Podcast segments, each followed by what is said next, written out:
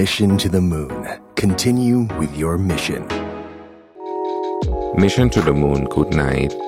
ผ่อนคลาย กล่อมใจ และดำดิ่งไปกับความหมายของชีวิต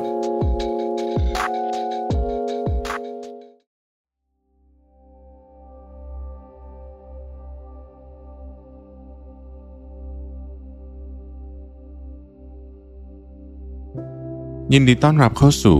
Mission to the Moon Good Night Podcast ที่จะมาส่งคุณเข้านอน กับเรื่องราว การค้นหา ความหมายของชีวิต ในเชิงปรัชญา และแนวคิดในแง่มุมต่าง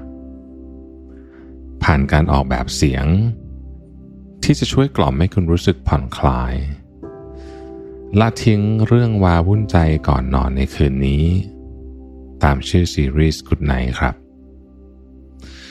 ก่อนอื่น ผมอยากจะชวนทุกคนให้หลับตา นึกถึงร่างกายของเรา ที่ค่อยๆจมลงไปในเตียงนุ่มๆ สัมผัสอากาศเย็นๆ ที่ปะทะร่างกาย อากาศเย็นๆ ที่มาโดนใบหน้าของเราทำตัวให้สบาย ผ่อนคลาย ร่างกายทีละส่วน ตั้งแต่ศีรษะจรดปลายเท้า สูดหายใจเข้าลึกๆ หายใจออกยาวๆ หายใจเข้าลึกๆ หายใจออกยาวๆ บอกกับตัวเองว่า ปัญหา ความคาดหวัง ความดีใจ ความเสียใจ ความกังวล และสารพัดสิ่งที่เราเจอมาในวันนี้ เราอาจจะยังจัดการมันไม่ได้ทั้งหมด แต่ว่าวันนี้ของเรา ได้มาถึงจุดจบของวันแล้ว เราทำดีที่สุดแล้วในการจัดการทุกเรื่องในวันนี้ ส่วนเรื่องที่ยังเหลืออยู่ ก็ขอให้ตัวเราในวันพรุ่งนี้เป็นคนจัดการต่อ ในคืนนี้เรามาเตรียมร่างกายและจิตใจ ให้พร้อม ที่จะเข้านอนกันดีกว่าครับ เมื่อนึกย้อนถึงความทรงจำอันเลวร้าย บางคนอาจรู้สึกขอบคุณเหตุการณ์ในวันเก่า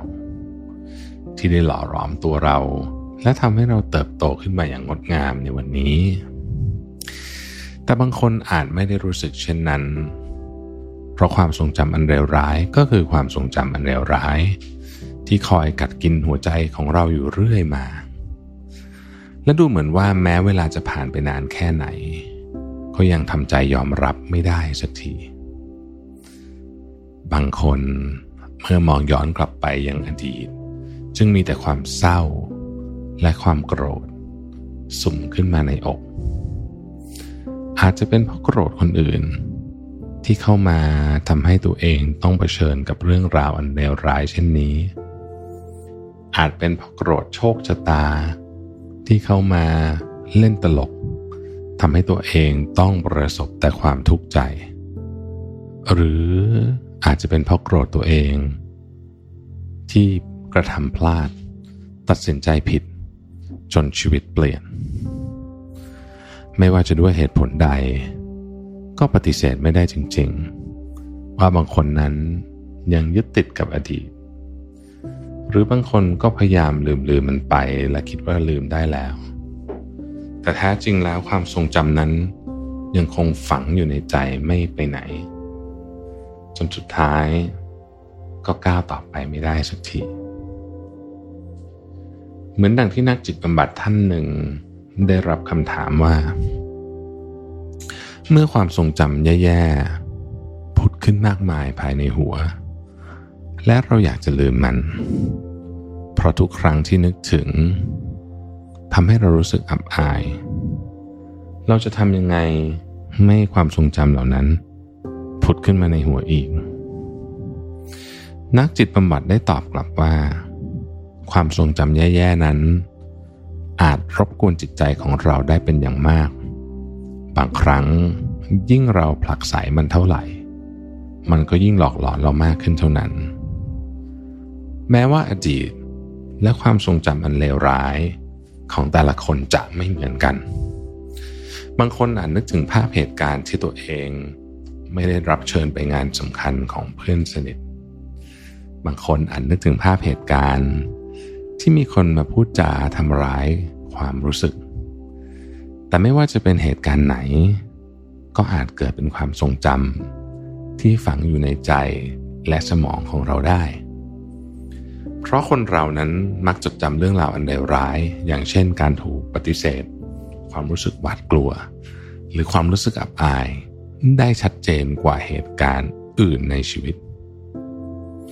เนื่องจากว่ามันเกี่ยวข้องกับความอยู่รอดของเรา ทีนี้คำถามสำคัญที่อยากชวนทุกคนคิดตามก็คือ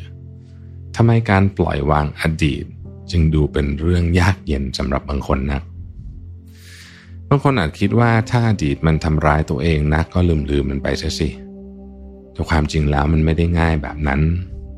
หากถามว่าเพราะอะไร บางคนถึงปลดปล่อยตัวเองจากอดีตไม่ได้เสียที ผมอยากให้ลองคิดภาพตามแบบนี้นะครับ เมื่อเราทุกข์ใจในอดีตไม่ว่าใครก็คงอยากหาวิธีปลดปล่อยตัวเองจากอดีตอันเลวร้ายกันทั้งนั้น ซึ่งหนึ่งในวิธีที่หลายคนเลือกทำเป็นอันดับแรกๆ ก็คือการค้นคว้าหาความรู้ที่มีคนแชร์คนเขียนไว้มากมาย เช่นเราอาจจะไปเสิร์ชข้อมูลในอินเทอร์เน็ต เกี่ยวกับการละทิ้งอดีต เราก็จะเจอกับคำแนะนำทั่วไปอย่าง การยอมรับว่าเราไม่สามารถควบคุมทุกอย่างได้ ออกกำลังกายให้สม่ำเสมอนะ นั่งสมาธิทุกวัน รู้จักรับผิดชอบตัวเอง และเรียนรู้ที่จะอยู่กับปัจจุบัน ซึ่งเอาเข้าจริง ๆ แล้วเนี่ย ผมก็แนะนำอะไรแบบนี้เหมือนกัน ผมเชื่อว่าคำแนะนำเหล่านี้เป็นคำแนะนำที่ดีมาก แต่ก็ถือเป็นคำแนะนำที่ยังกว้างอยู่ และหลายครั้งมันทำให้เราไม่สามารถแก้ปัญหาที่ต้นเหตุที่แท้จริงได้แล้วต้นเหตุที่แท้จริงที่เราต้องแก้ปัญหาคืออะไรกันแน่ล่ะ คำตอบคืออารมณ์ครับ เหตุผลที่ทำให้เราปล่อยวางอดีตได้ยากก็คือ เรายังมีอารมณ์บางอย่างที่มันยังไม่ได้รับการแก้ไข ซึ่งแน่นอนว่าเราต้องแก้ไขมันก่อน เราจึงจะสามารถก้าวต่อไปข้างหน้าได้ คนที่กำลังเผชิญหน้ากับความเจ็บปวด จากความทรงจำอันเลวร้ายนั้น มักจะมีอารมณ์อย่างน้อยหนึ่งอารมณ์ที่ติดอยู่ในใจ คือความรู้สึกผิด ความเสียใจ และความโกรธ ดังนั้นหากอยากปล่อยวางอดีตลง สิ่งแรกที่เราควรทำไม่ใช่การโทษตัวเอง และแน่นอน ไม่ใช่การโทษคนอื่น ไม่ใช่การหาคำแนะนำจากอินเทอร์เน็ต แต่เป็นการสำรวจและค้นหาอารมณ์ของตัวเองครับ โดยในขั้นตอนแรกของการปล่อยวางนั้น เราจะต้องระบุให้ได้ว่า เรากำลังรู้สึกอะไรอยู่แน่ รู้สึกผิด รู้สึกเสียใจ รู้สึกโกรธ รู้สึกไม่ปลอดภัย หลังจากนั้นให้ทำความเข้าใจว่าอารมณ์นั้นกำลังพยายามสื่อสารอะไรกับเรา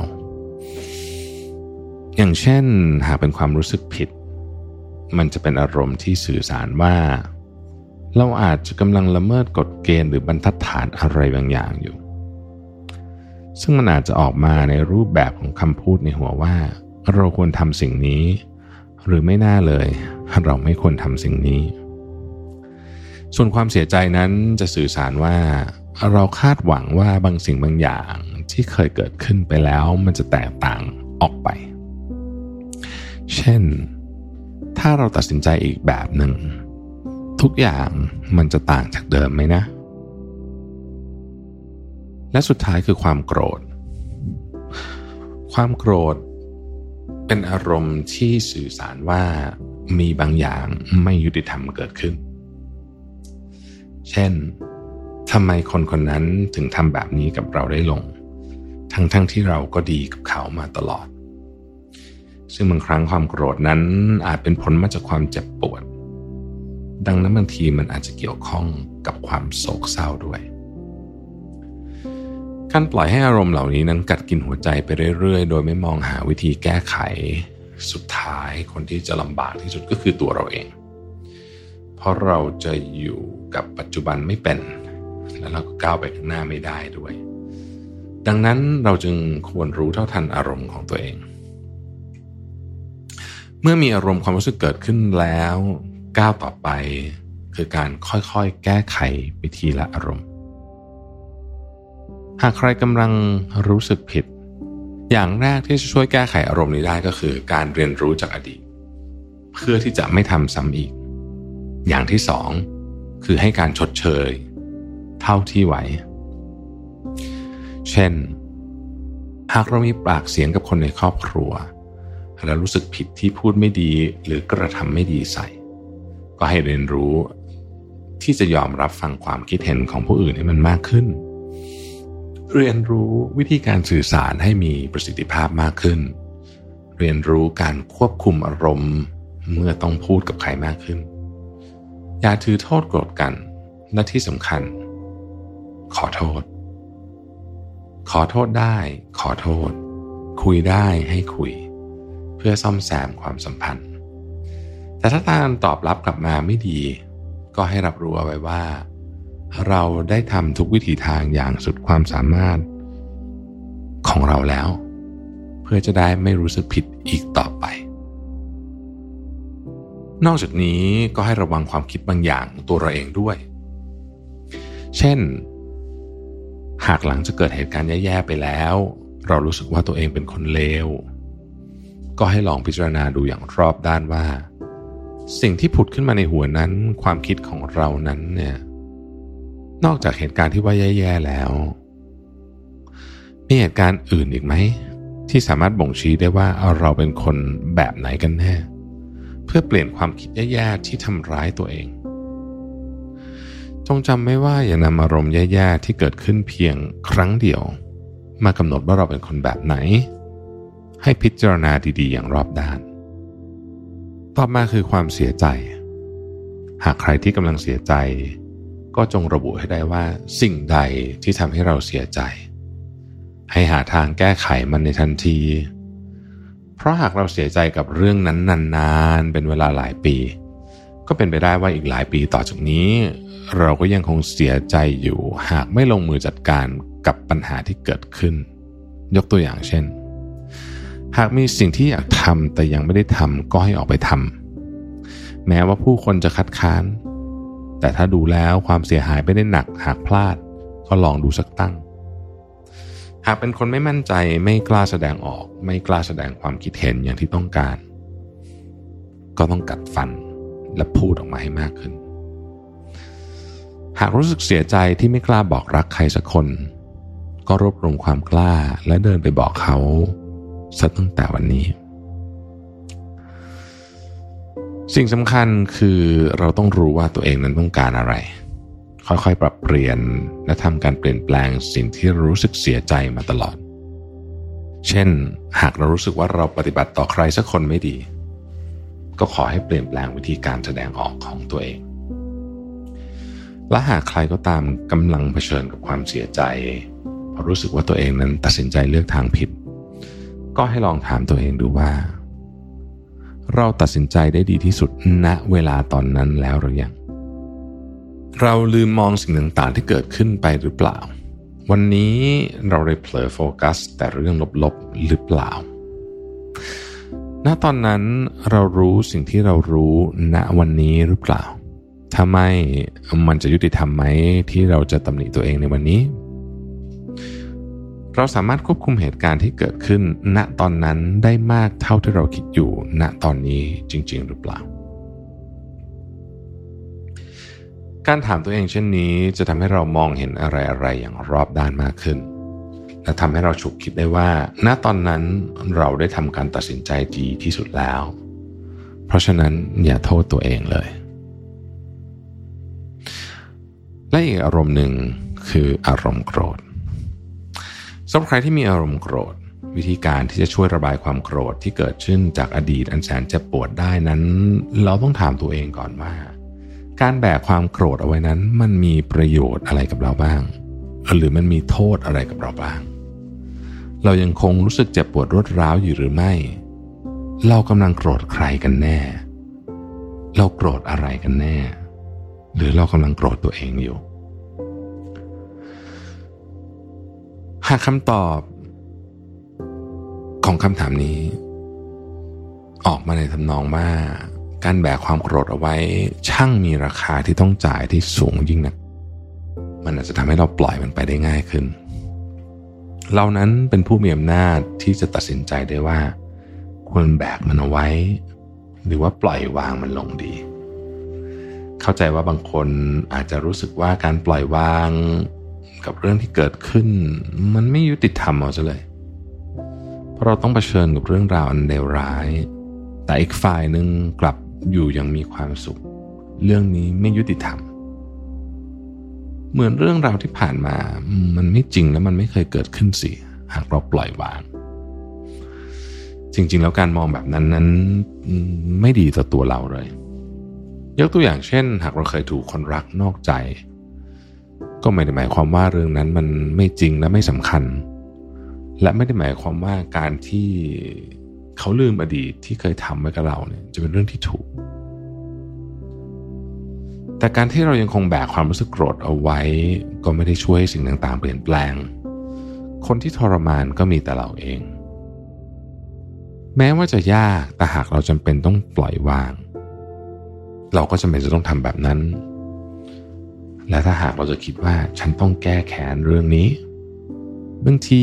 การแก้แค้นที่ดีที่สุด คือการมีชีวิตที่ดีกว่า คนที่เคยทำให้เราเสียใจ นอกจากนี้แล้วอีกวิธีที่จะช่วยให้เราคลายความโกรธลงได้ก็คือ การเข้าใจว่าทำไมคนคนนั้นถึงทำร้ายเรา เขามีเหตุผลหรือแรงจูงใจบางอย่างหรือเปล่า เพราะบางครั้งการสำรวจเหตุผลเบื้องลึกเบื้องหลัง ก็ทำให้เราเข้าใจและแก้ไขความรู้สึกแย่ๆที่เกิดขึ้นได้ แต่ทั้งนี้ทั้งนั้นก็ขึ้นอยู่กับสถานการณ์ด้วย หรือใครยังอยากหาวิธีการระบายความโกรธที่เป็นรูปธรรมสักหน่อย ก็อาจจะลองเขียนจดหมาย เกี่ยวกับความรู้สึกของตัวเอง แล้วก็ทิ้งอารมณ์นั้นด้วยการเผาจดหมายทิ้งหรือว่าฉีกจดหมายทิ้ง เพื่อเป็นการปิดฉากอดีตอันเลวร้ายนี้สักที เราจะได้มีจุดจบหรือว่า closure ของเรื่องนี้ได้ อย่างไรก็ดีการเยียวยาตัวเองจากความเจ็บปวดในอดีต ไม่ใช่สิ่งที่ทำได้ในชั่วข้ามคืน การปล่อยวางเป็นกระบวนการที่ต้องใช้ความอดทน ความทุ่มเท ความมุ่งมั่นที่จะเปลี่ยนแปลง ลองค่อยๆทำความเข้าใจความรู้สึกของตัวเอง และหาทางคลายความรู้สึกผิด ความเสียใจ ความโกรธไปทีละนิด แล้ววันหนึ่งเราจะรู้ได้ว่า ปัญหาที่ผ่านมามันก็แค่นี้เอง เราเก่งจริง ๆ ที่ผ่านมาได้ ผมหวังว่าเรื่องราวที่นำมาเล่าในวันนี้ จะช่วยให้เรารู้สึกผ่อนคลายและพึงพอใจต่อชีวิตมากขึ้นนะครับ ตอนนี้อยากให้ทุกคน ผ่อนคลาย หายใจเข้า หายใจออกช้าๆร่างกายของเรารู้สึกเบา จิตใจของเราปล่อยวางเรื่องต่างๆลง เรารู้สึกสงบ ผ่อนคลาย สบาย ผ่อนคลาย สงบ หายใจเข้า หายใจออก หายใจเข้า หายใจออก หายใจเข้า หายใจออก เสียงรอบตัวเริ่มเบาลง เงียบลง ขอให้ทุกท่านรู้สึกผ่อนคลายและหลับสบายในคืนนี้นะครับ แล้วพบกันใหม่ในตอนต่อไปกดไหนครับ